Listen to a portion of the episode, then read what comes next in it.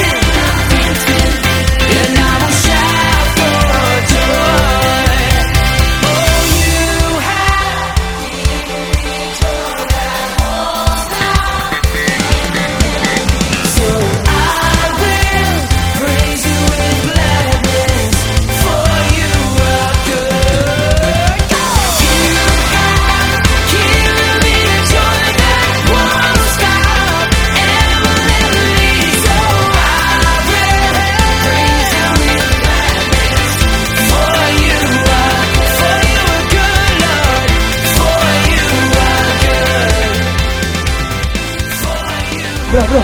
Visi itu menurut lo apa? Visi itu bukannya kalau orang lewat terus bilang visi. Ih itu mah misi. Um, eh visi itu bukannya kalau keluar negeri kita harus pakai visi. Visa visa visa visa. Kurang greget ah. Visi itu bukannya rumus luas persegi ya visi kali visi? Ih itu mah sisi kali sisi. Ah kurang kurang kurang visi itu bukannya yang mau dibawain di JC on Air malam hari ini ya? Hah? Apaan? Misi? CV Susi? bakso, nah, pizza. Nah, nah, Langsung aja kita dengerin siaran yang satu ini. Balik lagi di Jagoan Cilik on Air. Yes, beraksi bersaksi. Aduh rame banget di sini iya, ada iya, gue iya, reca ada gue bang dan gue ya, Yehes. Seperti luar biasa kita bakal temenin jagoan cilik dari sore kamu menjelang malam kamu. Yoi. Kita mau sapa seluruh jagoan cilik yang lagi dengerin podcast JC on air, dengerin podcast on air yes, atau mungkin lagi di jalan. Semoga sampai di tempat tujuan tanpa kurang satu apa pun amin. Amin. Nah kita juga mau sapa dulu nih jagoan cilik yang mungkin baru selesai uas Iya. atau mungkin di sini ada yang mau uas. Ada yang lagi uas. Iya, ada yang lagi uas atau juga lagi liburan mungkin Atau nggak ya. siap-siap buat liburan. Iya, lagi mau Yes. packing-packing gitu. Mm-mm. Nggak berasa nggak sih tiba-tiba kita udah masuk end of the year aja. Bener banget. Yes, bener banget. Kita udah mau di ujung 2019 pasti itu karena kemurahan Tuhan. Amin. Amin. Tuhan Yesus dahsyat. Nah, Jagoan Chill juga bisa lo interaksi sama kita. Caranya gampang banget. Kamu bisa DM Instagram kita Dan kamu juga bisa ikut sharing yuk. Nah untuk DM gimana sih caranya kok bang? Gampang banget. Buka Instagram kita di @jc.onair atau SMS nih ke 0878 0808 2040 tapi mah DM lebih skut ya. Yup Ah, itu formatnya JC pasti nama kamu, pasti isi pesan, salam atau pertanyaan kamu teman-teman. Nanti bakal kita bagiin di sini. Tenang aja. Yes Nah untuk sharing itu gimana sih caranya ya Hes? Caranya gampang banget jagoan Kamu tinggal buka Instagram kita di @jc.onair Langsung deh kamu cek posan terakhir kita Yaitu ada forum sharing yuk Ya, betul. Langsung aja kamu cek captionnya Itu ada pertanyaan Yaitu sebelum tahun 2019 berakhir Ceritain dong kelahiran baru yang Tuhan berikan sepanjang tahun ini Nah buat kamu yang mau bagikan sharing kamu Kamu bisa jawab di kolom komentar Uh, ya benar banget jagoan cilik Kamu bisa jawab di Instagram kita Atau mungkin kamu mau sapa-sapa kita semua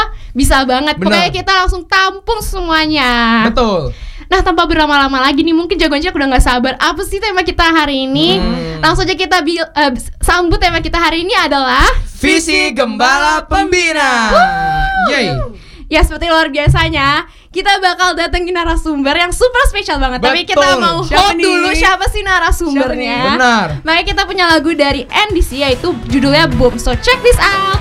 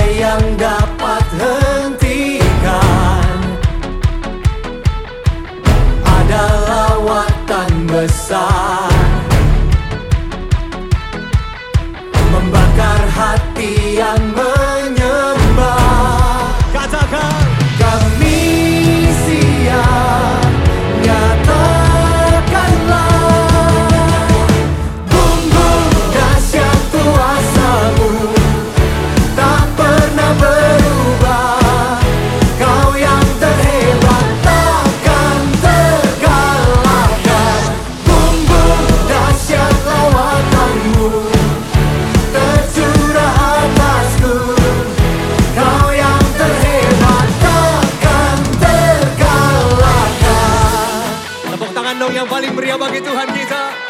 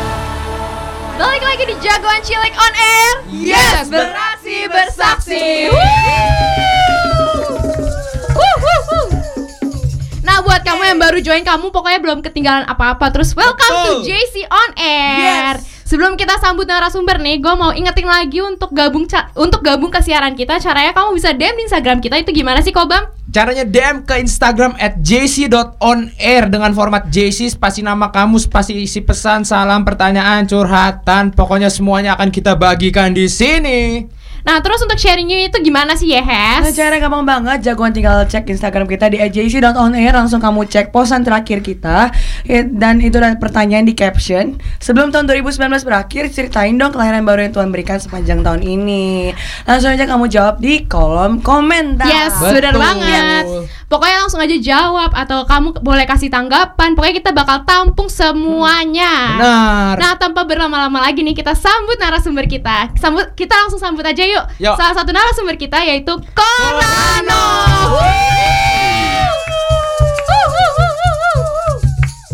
Shalom Korano. Eh, shalom. Shalom. Shalom. Meriah banget hari ini ya. Iya, Yoi. ada back soundnya. Ya. Kabar hari itu gimana sih Korano? Puji Tuhan, pasti luar biasa Ya bersama Amin. Tuhan Amin, Yesus. Haleluya. Haleluya. Terus sekarang lagi sibuk apa aja nih? Eh, mungkin lagi sibuknya persiapan-persiapan Natal kan biasa Iya. di bulan Dahsyat, Desember dahsyat. pasti kan semua kita yang melayani pasti Berhubungan dengan Natal. betul. Ya, betul. Nah, terus kayak kan kita dari tadi udah bahas nih tema kita hari ini itu adalah visi gembala pembina. Nah, Ya, betul. untuk bulan ini itu visi gembala pembinanya apa sih kok? Nah, jadi yang paling pertama yang harus ditekankan bahwa yang pasti bukan Korano Gembala Pembina gitu kan. Iya nah, kenapa kita harus sampaikan visi Gembala Pembina? Karena tujuan kita biar hari-hari ini kita dalam satu gereja lokal gitu ya. Biar kita bukan cuma gereja lokal tapi hari-hari dalam satu kegerakan Allah yang luar biasa di era. Pentakosta yang ketiga di mana Tuhan percayakan, Tuhan kasih satu eh, kehormatan buat gereja GB Gatot Subroto gitu ya hari-hari ini untuk dapatkan isi hatinya Tuhan, dapatkan tuntunan Tuhan. Makanya eh, kita biar sama-sama ngerti dan selaras gitu. Makanya visi ini harus disampaikan gitu kan. Iya, amin. Dan bahkan kita tahu sampai dengan saat ini kita ada bukan karena kuat dan gagah kita, tapi semua karena penyertaan Tuhan. Amin, karena Tuhan. Nah, karena tuntunan Tuhan, makanya kita harusnya kita bilang begini Tuhan, tiap hari tuntun setiap kita. Amin, Dan amin. puji Tuhan di gereja ini Tuhan tuntun setiap kita setiap bulannya lewat eh firman pesan Tuhan Ya. yang Tuhan beri lewat gembala pembina kita gitu kan. Nah, jadi kalau yang saat ini karena berkaitan juga dengan Natal Ya. gitu ya. Jadi eh, kita bisa belajar dari pesan Natal gitu ya. Nah, Natal itu bukan cuma sekedar dekorasi, selebrasi, Iya, tapi ada satu esensi dari Natal. Nah, apa tuh? Nah, yaitu eh, bahwa ada seorang bayi yang lahir gitu kan ke dunia ini 2000 tahun yang lalu. Ya. Bukannya dekorasinya kan cuman di kandang domba. Mm-mm. Selebrasinya ya nggak sama seperti sekarang Iya, gitu kan. iya. Yang penting kan cuman ya udah lahir gitu kan. Tapi itu juru selamat gitu kan. Dan yang jadi makna penting untuk memaknai Natal bukan dekorasinya, bukan selebrasinya, tapi esensinya Oh, iya, yaitu benar. kasihnya. Nah, makanya kita perlu ingat lagi bahwa makna Natal itu dari Yohanes 3 ayat yang ke-16. Iya. Yohanes pasal yang ketiga ayat yang ke-16. Jadi buat para pendengar JC on air, eh, jagoan cilik di rumah, siapa pun yang dengerin saat ini boleh lihat Alkitabnya gitu ya. Di Yohanes pasal yang ketiga ayat yang ke-16 dan ini ayat yang harusnya setiap kita sebagai anak-anak Tuhan, orang Kristen itu pasti tahu Iya, gitu ya. hafal. Karena dari eh, satu Alkitab ayat ini juga ayat yang eh, Terkenal banget. Ya bukan cuma terkenal tapi ini esensinya gitu Iya, kan. Jadi amin. seluruh isi Alkitab mungkin kita perlu tahu yang ini gitu ya. Yohanes pasal yang ketiga ayat yang ke-16 karena begitu besar kasih Allah akan dunia ini sehingga ia telah mengaruniakan anaknya yang tunggal supaya setiap orang yang percaya kepadanya tidak binasa melainkan beroleh hidup yang kekal. Amin. Nah, esensi dari kasih ini, kasih yang agape ini yaitu kasih Allah kepada eh, setiap kita. Ya. Bahkan Amin, amin. bukan cuma setiap kita, tapi dunia ini. Makanya ini bisa dibilang begini, ini love beyond boundaries gitu ya. Iya, Tanpa batas gitu ya, Pak. Iya, jadi tidak terbatas dengan ada batasan-batasan apa karena Betul. eh, Yesus mati, Yesus lahir ke dunia ini bukan hanya untuk orang eh, Kristen gitu kan. Tapi di sini dibilang untuk dunia ini Iya. gitu. Untuk semuanya gitu. Iya, untuk dunia ini. Tapi di sini supaya setiap orang yang percaya. Percaya nah, makanya Percaya. kita bersyukur gitu ya. Waktu Yesus lahir di dunia ini harusnya kata-kata percaya ini harusnya jadi satu kata yang penting membuat Yesus bukan cuma lahir di dunia ini. Sama seperti orang kebanyakan di dunia yang oh tahu Natal lahirnya Yesus, tapi harusnya kelahiran Yesus itu lahir juga di hidup kita. Amin, amin. Yang memberikan setiap kita kelahiran baru Amin. di Amin. tahun 2019 ini kan. Amin. Nah, dan juga ada satu yang paling penting di sini yang sering kali mungkin tidak eh, pernah disinggung atau sering kali diabaikan, dilupakan, yaitu di sini dibilang begini, kata-kata binasa di sini. Jadi kasih yang agape itu love beyond boundaries itu harusnya kita lihat begini, bahwa harusnya setiap kasih gitu ya, setiap kasih itu harus ada membuat perubahan. Iya. Amin. Gitu membuat perubahan. Kenapa? Yang harusnya kita binasa, tapi harusnya eh, binasa nih, kekal. tapi beroleh hidup yang kekal. Amin. Nah ini kan sesuatu yang luar biasa, gitu kan? Kita harus menghargai itu. Nah, kenapa harus lahir di dunia ini? Karena semua orang telah berbuat dosa dan kehilangan kemuliaan Allah. Menurut Iya. Roma pasal yang ketiga ayat 23. Iya. Dan menurut Roma pasal yang ke-6 ayat 23 bagian A, sebab upah dosa ialah Maut. maut artinya masuk Neraka. Nah, oleh karena itu makanya lebih dari sekedar dekorasi, selebrasi, kita harus pentingin memaknai Natal itu dengan satu Kasihnya. esensinya yaitu Iya. Kasih yang sempurna. Amin, amin. Ya, istilahnya yang agapau, yang love beyond boundaries itu dia rela mengosongkan dirinya menjadi sama seperti dengan manusia. Iya, betul. Bahkan kasihnya harusnya mengubahkan sesuai dengan tujuannya. Hmm. Kita tidak binasa, masuk neraka, tapi masuk sorga, hidup Iya. yang kekal. Amin. Ya, mari bilang amin. Amin. Nah, oleh karena itu, implikasi yang berikutnya bahwa kita bisa belajar dari dua eh, kelahiran Yesus 2000 tahun yang lalu, kita bisa belajar.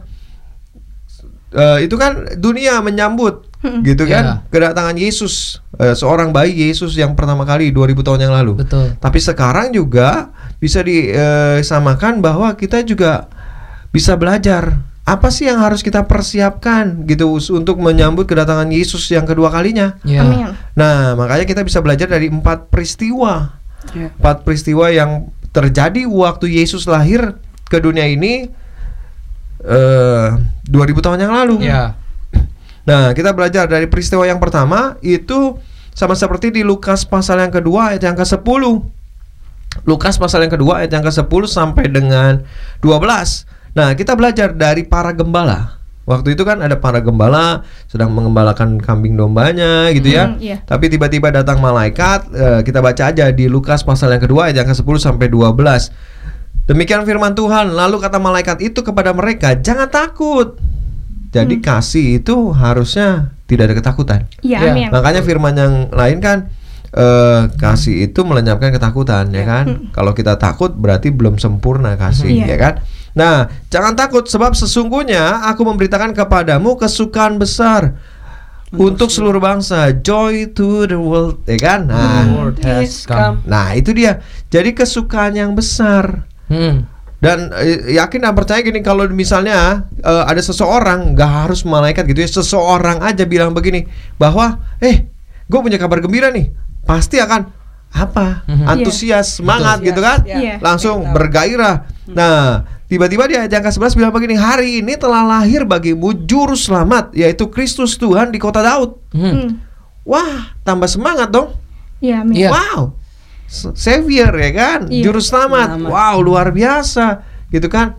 Dan para gembala pasti akan bilang begini, e, juru selamat pasti akan mengubahkan hidupnya, betul ya? Iya. Iya. Tapi ternyata ada satu yang mungkin mereka confuse waktu itu. Ayat yang ke-12 bilang begini dan inilah tandanya bagimu.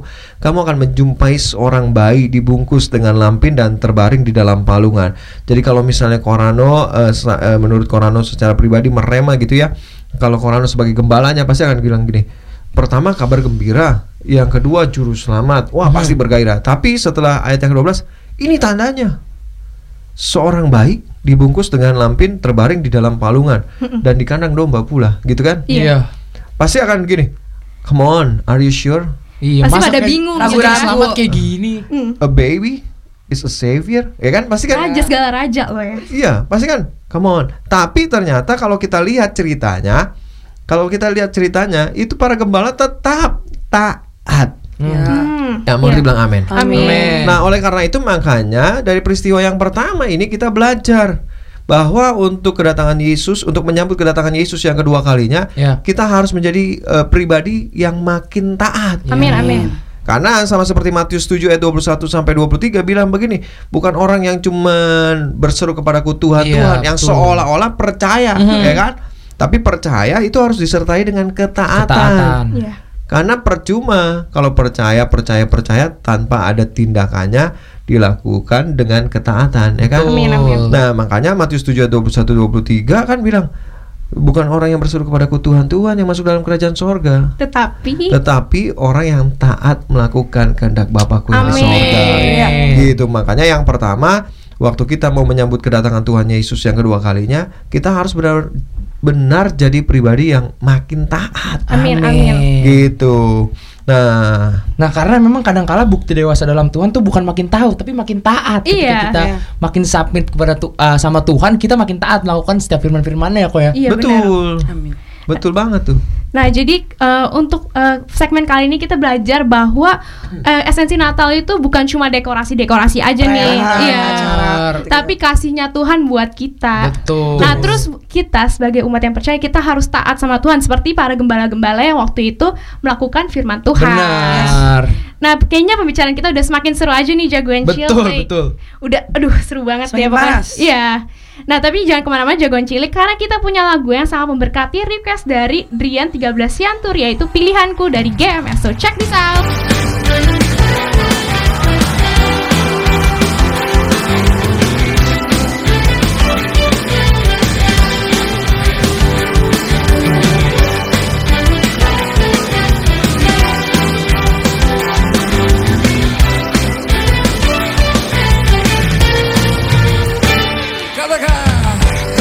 Tuhan yang mulia Turun ke dunia Untuk tebus segala dosa.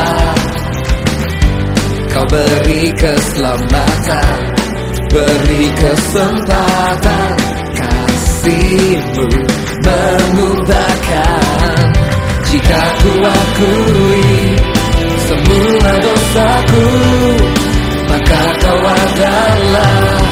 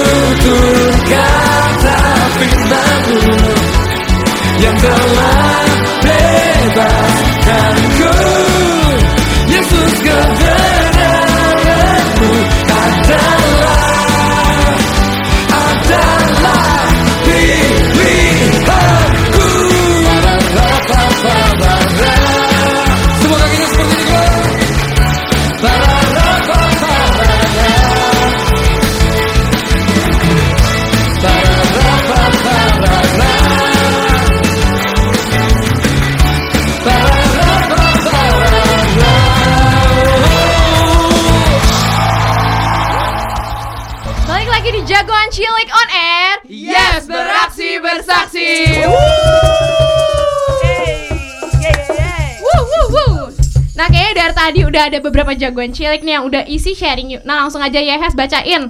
Nah aku mau bacain dari Ed Agatha Safira underscore Menurutnya eh, kelahiran baru yang Tuhan berikan itu adalah Katanya intinya bersyukur selalu sama Tuhan Yesus Tuhan itu sangat baik, teramat baik bagiku Masih diberi kesehatan dan berkat Amin. Amin. Nah mungkin ber- beberapa jagoan cilik juga bisa isi sharing yuk kita ya Betul, di betul at jc.onair. Jangan lupa Yes. untuk isi isi isi pokoknya. Yes, Langsung komen aja Nah langsung aja Korano kita lanjut lagi nih pembahasan kita yang tadi nih. Oke. Jadi yang pertama itu tadi eh, kita akan belajar menyambut kedatangan Yesus yang kedua kalinya Iya, sama benar. seperti Para eh, gembala. ya empat peristiwa yang terjadi waktu Yesus lahir Mhm. di dunia ini 2000 tahun yang lalu. Iya. Iya. Nah, yang pertama itu peristiwa yang pertama dari para gembala yang Iya. taat gitu ya. Ke- Berbicara tentang ketaatan. Makanya eh, untuk kita menyambut kedatangan Yesus yang kedua kali kita harus menjadi pribadi yang taat. Amin. Yang kedua itu peristiwanya yaitu dari kita lanjutkan dari Lukas pasal yang kedua ayat 13 sampai 14. Di sini dibilang begini dan tiba-tiba tampaklah bersama-sama dengan malaikat itu sejumlah besar bala tentara sorga yang memuji Allah katanya. Kemuliaan bagi Allah gitu kan? Di tempat yang Maha tinggi Nah, dan damai sejahtera di bumi di antara manusia yang berkenan kepadanya. Jadi, kita akan belajar peristiwa yang berikutnya yang kedua yaitu dari para malaikat dan bala tentara sorgawi. Yaitu ada doa, pujian, penyembahan bersama-sama dalam unity, Unity. siang dan malam. Iya. Amin amin. Nah, jadi kita itu harus ngerti bahwa untuk menyambut kedatangan Tuhan Yesus yang kedua kali, kita harus benar-benar menghidupi yang namanya restorasi pondok Daud. Amin Benar. DNA kita, DNA. kita harus jadi pribadi yang benar-benar doa, muji, Muji, menyembah menyembah Tuhan. Jangan Siang dan bolong-bolong. Iya. Iya, intim dengan Tuhan Ya. bersama-sama unity, ya kan? Jadi ya seperti itu. Jadi peristiwa yang kedua 2000 tahun yang lalu bahwa para malaikat memuji dengan bala tentara sorga, gitu kan? Amin, amin. Karena ada kesukaan besar Yesus lahir. Oleh karena itu makanya juga waktu kita menyambut kedatangan Tuhan yang kedua kali nantinya, kita juga harus menjadi pribadi yang bukan cuma semakin taat, tapi pribadi yang terus mempunyai gaya hidup doa, pujian dan Amin. penyembahan. Amin Amin, pribadi amin. yang makin intim dengan Tuhan. Betul betul. Peristiwa yang ketiga sekarang kita akan lihat dari Matius pasal yang kedua. Karena kan eh, kelahiran Yesus nggak cuma di kitab Lukas tapi ada juga di Matius ya kan. Ya. Mm-mm. Nah, Matius pasal yang kedua ayat yang ke-11 bagian A. Maka masuklah mereka. Siapa itu mereka? Orang Majus ke dalam rumah itu dan melihat anak itu bersa- bersama Maria ibunya. Lalu sujud menyembah dia. Nah, kalau misalnya dalam terjemahan bahasa Inggris orang Majus itu wise man. Ya. Gitu. Wise man itu orang berhikmat, orang bijaksana, Iya. orang pandai ya kan? Eh, wise man tahu kan? Tahu dong. Yang buat kue itu kan? Wisman. Jadi wise man gitu ya, orang pintar, orang bijaksana, orang berhikmat itu orang majus.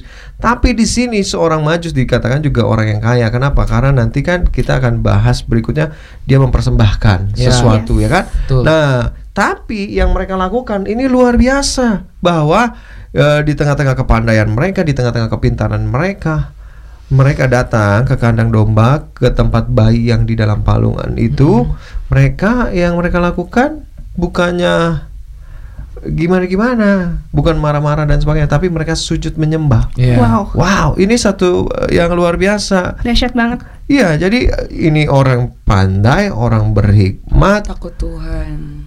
Tapi gini, makanya kita nggak bisa dikatakan orang pintar kalau kita nggak memprioritaskan hadirat Tuhan. Hmm.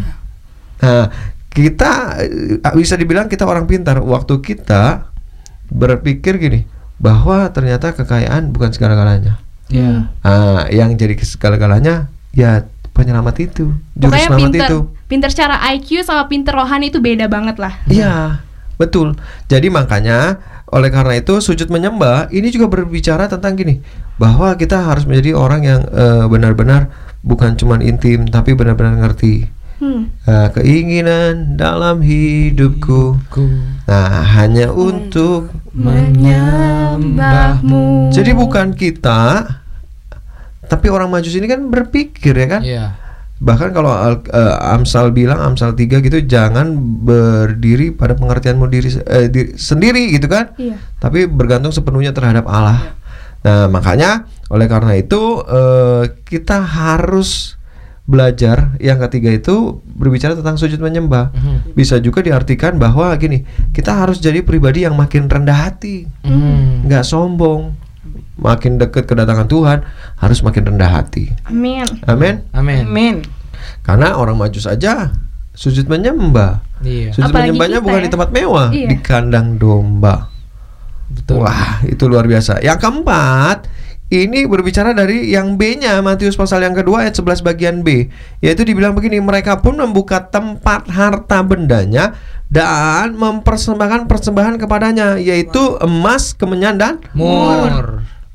Ini dibilang begini kalau kita oh, belajar dari peristiwa ini yang pertama ketaatan yang kedua doa pujian penyembahan yang ketiga sujud menyembah yang keempat yaitu berbicara tentang mempersembahkan emas kemenyan dan mur nah itu 2000 tahun yang lalu tapi eh, apa yang harus kita lakukan waktu kita mau menyambut kedatangan Tuhan Yesus yang kedua kalinya mempersembahkan emas kemenyan dan mur ini bisa berbicara tentang bayar harga Ya. Yes. Nah, oleh karena itu makanya kita harus jadi pribadi yang terus bayar harga, all out, sold out gitu kan, on fire, gila-gilaan buat Tuhan Yesus. Kenapa?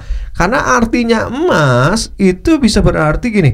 Kalau arti rohaninya da- kalau kita baca dari seluruh firman Tuhan ya yang berkaitan dengan emas diilustrasikan, diumpamakan dengan emas, itu bisa berarti gini, kekudusan atau kemurnian. Iya. Kan ini harus bayar harga Iya, untuk hidup benar. kudus. Salah satu kata asli dari kudus itu hagios, Ya. Set apart, harus berani dipisahkan. Benar. Itu kan harus bayar harga. Kita harus tidak menjadi sama seperti dunia. Iya, harus amin. benar-benar rela bayar Harga. harga. Nah, emas itu berbicara juga sesuatu yang mahal harganya. Mm-mm. Nah, apa yang mahal hari-hari ini buat setiap kita? Mungkinkah pengampunan? Mungkinkah eh, buat orang-orang muda buat jagoan cilik? Me time kok. Iya, me time, masa muda kita. Ya itu kita harus benar-benar gini. Wah, hari-hari ini gak banyak me time lagi dah. Harus banyak God's time. Iya benar. Bisa, bisa, bisa. Itu dia. Nah, terus emas juga berbicara tentang kekayaan, kesuksesan, kekuasaan. Mhm. Nah, jadi makanya hari-hari ini waktu kita mau benar-benar mempersembahkan emas ke Menyan dan Mur, emas yang pertama berbicara kekayaan, kesuksesan dan kekuasaan. Oleh karena itu dengar baik. Makanya eh, waktu kita bilang saya mau mempersembahkan emas, berarti kita harus benar-benar gini. Kita nggak pusing dengan eh, yang namanya uang, Iya. Iya betul. gitu. Hidup perlu uang, memang. Tapi- Tapi, bukan itu yang jadi segala-galanya. Ya. Karena waktu kita cinta akan uang, wah, itu Bahaya, akar dari segala iya. kejahatan. Betul. Pokoknya Makanya- musuhnya Tuhan itu adalah uang gitu ya. Iya, oleh karena itu makanya sekarang yang harus kita lakukan yaitu kita nanti akan dilatih nih untuk memberikan persembahan buah sulung. Betul. Haleluya. Haleluya. itu dia, benar-benar nggak kita gini, yang sesuatu yang kita anggap kaya, yang sesuatu kita anggap itu segala-galanya, betul enggak? Hmm. Karena ada satu ilustrasi itu perumpamaan juga di Alkitab bilang orang muda yang kaya ya kan? Iya. Iya. tapi nggak pinter gitu. Nah makanya sekali lagi eh hartakah Tuhanmu atau Tuhankah hartamu? Yes. Nah itu dia. Terus emas itu berbicara juga bukti kasih Iya. gitu. Nah benar, benar. makanya hari-hari ini kita kalau percaya bahwa Tuhan mengasihi kita, kasih karunia melimpah buat setiap kita, harusnya kita juga makin mengasihi Tuhan. Amin, amin. Amin. Amin. Lebih dari yang sebelum-belumnya. Iya. Lebih dari segalanya pokoknya. Betul. Yesus, kau lebih dari segalanya. Itu dia. Karena sebenarnya yang ngasih uang juga Tuhan, jadi ya Iya. uang kita ya punyanya Tuhan, Tuhan, sebenarnya. iya dong. Betul. Dari Tuhan dan untuk Tuhan. Betul. Yes. Nah, itu emas, Mhm. ya kan? Tapi kan nggak cuman kalau bayar harga nggak cuman sesuatu yang kudus ini dan sebagainya kan yang tadi Iya. emas itu artinya, tapi ada juga kemenyan. Hmm, apa tuh? Kemenyan itu berarti korban, kemenyan itu berarti persembahan yang menyenangkan Tuhan, ibadah yang sejati dan juga doa ternyata. Mhm. Nah, korban ini berarti gini loh. Kemenyan itu eh, not my will but let your will be done. Amin. Amin. Itu. Karena kadang-kala kalau kita ikut Tuhan, wah godaannya makin berat dan Iya. kita harus memilih gini. Come on, God, masa korban lagi, korban lagi gitu kan. Nah, kadang-kala ya itu dia untuk mengganti me time dengan God's time, itu kadang-kala harus kita korban. Makanya biar Tuhan yang semakin besar, kita yang yang semakin semakin kecil. ah, Iya, benar. bertambah-tambah kecil. Itu korban dan persembahan yang menyenangkan hati Tuhan, ibadah yang sejati itu di Roma pasal yang ke-12 ayat yang pertama dan yang kedua, gitu kan ya? Betul ya? Karena itu saudara-saudara demi kemurahan Allah aku menasihatkan kamu supaya kamu mempersembahkan tubuhmu sebagai persembahan yang hidup, yang kudus dan yang Berkenan. berkenan kepada Allah. Itu adalah ibadahmu yang Sejati. Wow. Amin. Dan kemenyan berbicara juga doa. Nah, oleh karena itu waktu kita mempersembahkan bayar harga, kita juga harus banyak jadi pribadi yang banyak doa tuh. Iya Betul. benar-benar. Doa buat apa aja sih hari-hari ini? Doa buat Indonesia, damailah Indonesia. Amin. Amin. Amin, amin. Sekarang kalau rejoice aja di rumah aja bisa tiba-tiba anak koko nih rejoice gitu ya. Bisa tiba-tiba gini, dia nyanyi kami berseru. Wah. Terus kalau koko nyanyi Haleluya. Damailah Indonesiaku Tiba-tiba dia bisa langsung Lawatan Allah Wah. Dia nyambung aja Lanjutin gitu ya. Iya Mantap, mantap. Pray until something happens. Iya Terus Berdoa buat apa lagi? Berdoa buat setiap lembaga-lembaga yang Tuhan pakai hari-hari untuk menyampaikan eh, pesan Pentakosta ketiga menjadi the messenger of the third Pentecost gitu ya. Apa aja? Pray for GBI. Ya. GBI. GBI, ah, pray for COG, Church COG, God. COG, Ya. COG, COG, ah, Psikologi temen siapa itu? Ah, COG gitu kan, Church of God ya kan. Ya. Nah, terus juga berdoa untuk ORU, Oral Oral, Roberts University. gitu kan. University. Oral Robert University. Ya. Nah, terus kita hari-hari banyak. Kenapa? Karena lembaga-lembaga ini yang akan dipakai Tuhan hari-hari ini. Kan kita sudah masuk ke sana. eh, kita lihat konfirmasi demi konfirmasi dan yang ini yang mempunyai potensi untuk benar-benar Pentakosta ketiga itu menjadi kegerakan dunia melanda dunia. Wow. Amin. Amin. Kita akan lihat itu nggak lama lagi ya. Amin. Terus berdoa buat penuaian jiwa yang terbesar dan terakhir sebelum Tuhan Yesus datang kembali. Amin amin. Amin. Terus juga berdoa untuk bangkitnya generasi Yeremia. Amin. Yes. Betul. Terus juga berdoa untuk sama seperti yang Tuhan ajarkan. Let your kingdom come. Hmm. Datanglah kerajaanmu. Jadi kita benar-benar marah nata, Tuhan datanglah Ya, gitu kan. betul. Segera. Nah, datang di hidup kita sama seperti bulan lalu kita belajar datang di hidup kita menyatakan mujizat, terobosan Ya. gitu kan, berkat, kelimpahan. Tapi juga kita secara eh, itu juga merindukan menanti-nantikan Tuhan datang Yesus. Amin, amin. gitu. Nah, yang terakhir itu mempersembahkan mur. Nah, apa tuh? Mur. Apa itu mur? Mur itu bahasa Ibrani yang berarti pahit. Iya pahit. Nah, pahit mungkin untuk kita masuk ke tahun 2020 kita diingatkan Tuhan di akhir tahun ini bahwa tidak bawa sesuatu yang pahit gitu.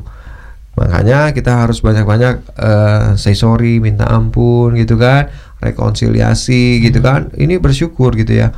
Terus Mur juga berbicara tentang pengurapan karena Mur salah satu bahan gitu ya rempah-rempah untuk buat buat minyak urapan. urapan. Nah, Amin. itu dia. Makanya hari-hari ini kita harus benar-benar fokus gini. Pengurapan. Kalau Tuhan sudah urapi setiap kita, kita harus kembalikan pengurapan itu. Yes. Perkenanan eh, pelayanan setiap kita ka- karena pengurapan yang memampukan kita melayani Tuhan, itu harus kita kembalikan buat Tuhan. Hmm, Ya. amin. Bukan buat yang lain. Jangan pernah sia-siakan pengurapan itu. Amin. Makanya waktu kita bilang begini, eh, sama seperti orang Majus di peristiwa yang keempat ini mempersembahkan emas, kemenyan dan mur, kita juga harus benar-benar bayar harga dari yang tadi. Berbicara tentang kekudusan, hidup kudus, sesuatu yang mahal kita persembahkan masa muda kita, me time kita, terus juga berbicara tentang jadi doa, banyak-banyak berdoa hari-hari ini, terus juga ayo melayani buat Tuhan, ya kan? Kembalikan kalau Tuhan sudah urapi kita, Tuhan kasih satu privilege kehormatan bahwa generasi Yeremia dipakai Tuhan hari-hari dahsyat, bangkit muncul gitu ya. Ayo balikin buat Tuhan Yesus. Haleluya. Haleluya. Kayak pembicaraan kita udah seru-seru banget nih jagoan Benar. cilik. Tapi kita mau cairin dulu nih sama DM yang masuk. Apa tuh kok? Nah ada DM dari Siapa at tuh? Stefani underscore Elsha gitu. Wow. Jadi dia bilang aku mau titip salam, uhuy. Aku mau kasih semangat buat teman-teman yang lagi uas, aka aku juga semangat uasnya. Jangan lupa andelin Tuhan dan belajar yi. Ini mau pantun dikit. Stefani mukanya Ayu. Cakep. God bless you. Ah, cakep. Ya jagoan cilik jadi kamu juga bisa DM di Instagram kita di @jc.onair pokoknya kita bakal tampung dan bacain di sini juga. Bener bener bener banget teman-teman. Nah kita kan udah dari tadi ngomongin firman Tuhan, ngomongin, eh, Yes. udah bacain salam, udah bacain sharing yuk. Nanti kita mau masuk nih ke segmen yang paling ditunggu-tunggu. Pantengin kita ya.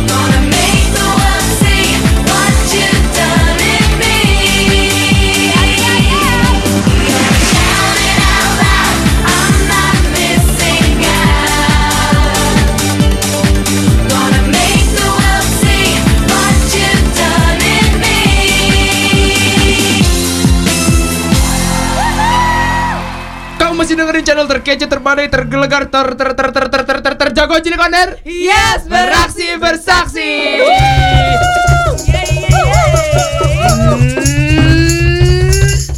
Nah, teman-teman, kita sekarang mau masuk ke segmen yang paling kamu tunggu-tunggu. Apa tuh? Segmen Batu Karang. Batu Karang Bersama anak Tuhan sekarang. Yeay, baik lagi di Batu Karang pada sore hari ini dengan yang membawakan gua Baam, teman-teman. Kita akan membahas tema yang sangat dirindu-rindukan oleh masyarakat SD, SMP dan SMA. Apa nih? Jadi tema kita Batu Karang kita pada sore hari ini adalah Apa tuh? UN akan dihilangkan tahun 2021. Haleluya. Haleluya. Kok Bam seneng gak tuh? Enggak sih udah enggak. Kayak ngepek. nah, teman-teman gue bacain aja ya artikelnya. Jadi eh, Menteri Pendidikan kita nih ya, Yang baru. Mendikbud yang baru, Nadiem Makarim gitu menetapkan empat program pembelajaran nasional. Nadiem menyebut empat program ini sebagai kebijakan pendidikan Merdeka Belajar. Program tersebut meliputi ujian sekolah berstandar nasional atau USBN, ujian nasional atau UN, rencana pelaksanaan pembelajaran atau RPP dan peraturan penerimaan peserta didik baru atau PPDB. Ujar Nadim di Hotel Bidakara Pancoran Jakarta Selatan nih teman-teman. Jadi empat program pokok kebijakan pendidikan tersebut akan menjadi arah pembelajaran ke depan yang fokus pada arahan Bapak Presiden dan Wakil Presiden dalam meningkatkan kualitas sumber daya manusia tutur Nadim.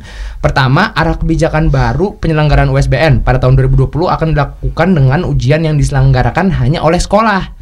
Jadi udah bukan pemerintah lagi nih, oleh sekolah. Jadi ujian tersebut dilakukan untuk menilai kompetensi siswa yang dapat dilakukan dalam dalam bentuk tes tertulis atau bentuk penilaian lainnya yang lebih komprehensif seperti portofolio dan penugasan, baik itu kelompok, karya tulis maupun sebagainya. Nah, bayangin tuh dari yang kalian ngebuletin item sampai ABCD itu sekarang udah diganti sama tugas kelompok. Wah, kurang Wow. bahagia apa nih Pakai teman-teman? portfolio sekarang. Akhirnya. Betul. Lebih enak gak sih? Iya, lanjut artikelnya.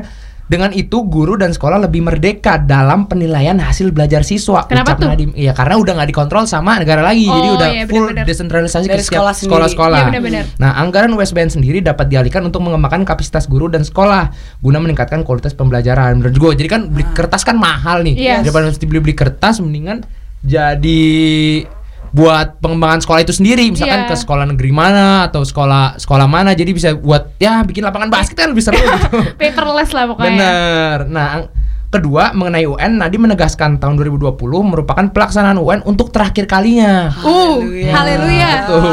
Jadi penyelenggaraan UN tahun 2021 akan diubah menjadi asesmen kompetensi minimum dan survei karakter yang terdiri Uh. dari kemampuan bernalar menggunakan bahasa, itu literasi, kemampuan bernalar menggunakan matematika atau numerasi dan penguatan pendidikan karakter ujar dia karena memang karakter is important. Yes.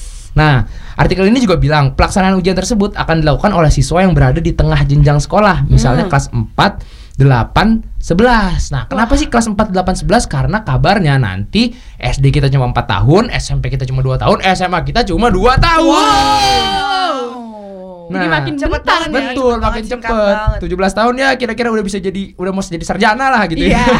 Sehingga dapat mendorong guru dan sekolah untuk memperbaiki mutu pembelajaran. Kemudian hasil ujian ini tidak digunakan untuk basis seleksi siswa ke jenjang selanjutnya. Jadi misalkan eh, dulu kan timbul persepsi, wah masa anak-anak yang sekolah di jauh pedalaman sana tolak ukurnya sama, masa soalnya sama kayak anak-anak di Jakarta yang pembelajaran mungkin lebih lebih Maju gitu. iya lebih maju gitu kan jadi kalau bahasa kita sehari-hari jadi nggak aci gitu. Mm-mm. Nah, artikel ini bilang arah kebijakan ini juga mengacu pada praktik baik pada level internasional seperti PISA dan TIMSS kata Nadim. Nah, itu nggak ada eh, keterangan sih di sini. Lanjutin aja. Ketiga untuk penyusunan rencana pelaksanaan pembelajaran atau RPP, Kemendikbud akan menyerda- menyederhanakannya dengan memangkas beberapa komponen.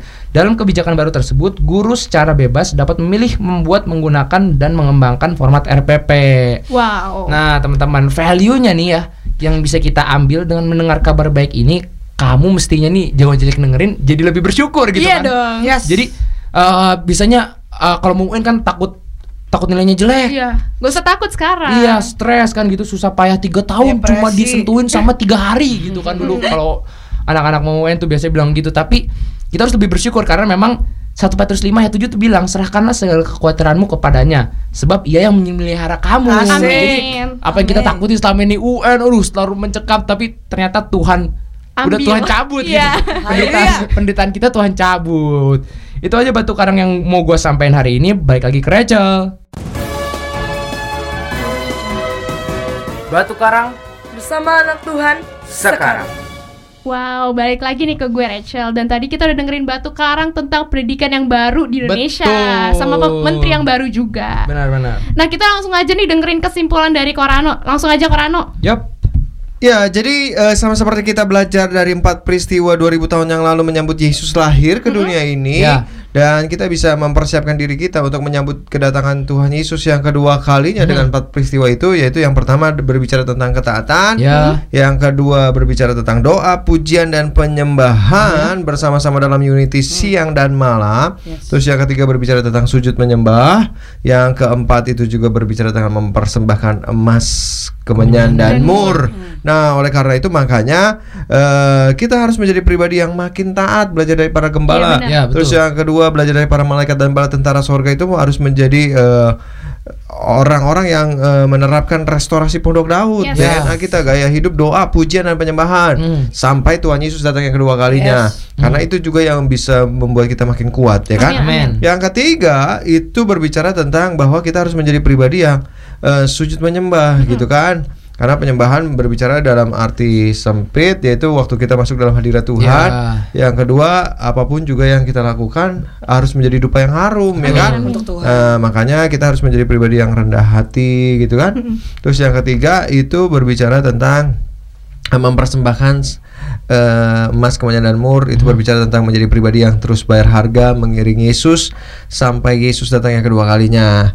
Nah oleh karena itu eh, yang Korano dapatkan secara pribadi mungkin quotes and quotesnya buat eh, sore malam hari Quotes ini. of the day. Yes Eh, jadi misalnya dari orang majus, orang majus kan orang pintar. Wise man. wise man Oleh karena itu kalau hari-hari ini kita sebagai orang-orang muda yang pintar harusnya kita sama seperti orang majus. Orang pintar itu orang yang menyembah Tuhan. Orang Amin. pintar orang yang cari terus hadirat Tuhan. Yes, haleluya. Nah itu keren banget ya jagoan cilik. Kita udah denger nih pesan-pesan dari Tuhan melalui Korano nih. Amin. Nah kita langsung aja dengerin pengumuman dari Yes. Nah jadi gue Hes bakal membacanya pengumuman buat Cisioner malam hari ini Yup. Yang pertama tentunya kita mengucapin happy birthday Happy birthday. Setiap jongan cilik yang berulang tahun di minggu ini Biar Tuhan Yesus memberkati kamu berlimpah-limpah di umur yang baru Happy birthday. Sylvie. Yes. Yang kedua Cisioner akan kembali mengundang minggu depan Tetap di hari yang sama itu hari Rabu tanggal 18 Desember 2019 Di Harpazo Radio di jam yang sama itu jam 6 sore Jangan lupa dengerin ya jagoan Yes, Yup. bener banget. Yang ketiga, buat kamu yang belum tahu, Air itu ada ada podcast. Jadi kamu nggak bakal ketinggalan siaran jagoan cilik on air. Betul. bener banget. Nah, podcast itu ada podcast itu ada di Spotify Ya, dengan Spotify. keyword JC On Air. Jangan lupa follow ya biar gak ketinggalan Yes. podcast terupdate tentang JC On Air. Uh. Jangan yang keempat, jangan lupa untuk add line kita di add Banten JC Revival. Kalian bisa curhat, bisa tanya-tanya dan pokoknya rahasianya dijamin. Dijamin Amin. pokoknya. Dan yang paling penting nih jagoan, jangan lupa kamu follow Instagram kita di @jc.onair. Betul. Biar gak ketinggalan info-info terupdate Benar seputar banget. JC On Air. Yes, itu aja pengumuman dari Yes dan kita Yes. mau udah di ujung-ujung acara nih Iya, gak berasa bener. banget. Tapi kita sebelumnya mau say thank you buat Korano. Thank you Korano. Makasih, Thank you Korano. Welcome semuanya. God bless. Kita juga mau say thank you buat kakak operator. Thank you Ci. You, ke Ko. operator. Nah untuk eh, tim di balik layar lah ja- jagoan cilik on air. Yes, thank you guys. semuanya. Teman, buat buat suara-suara efek-efek ini ya. Sound. Last but not least kita mau say thank you buat jagoan cilik. Yeay, Woo. thank you teman-teman. Nah kita sampai sini aja nih jagoan cilik Tapi jangan sedih Minggu depan kita masih ada lagi Betul. di On Air Nah kita mau pamit undur diri dari ruang dengar JC, JC On Air Ada gue Rachel Gua Bam. Dan gue Hes. Rano. Jagoan cilik Yes, beraksi bersaksi.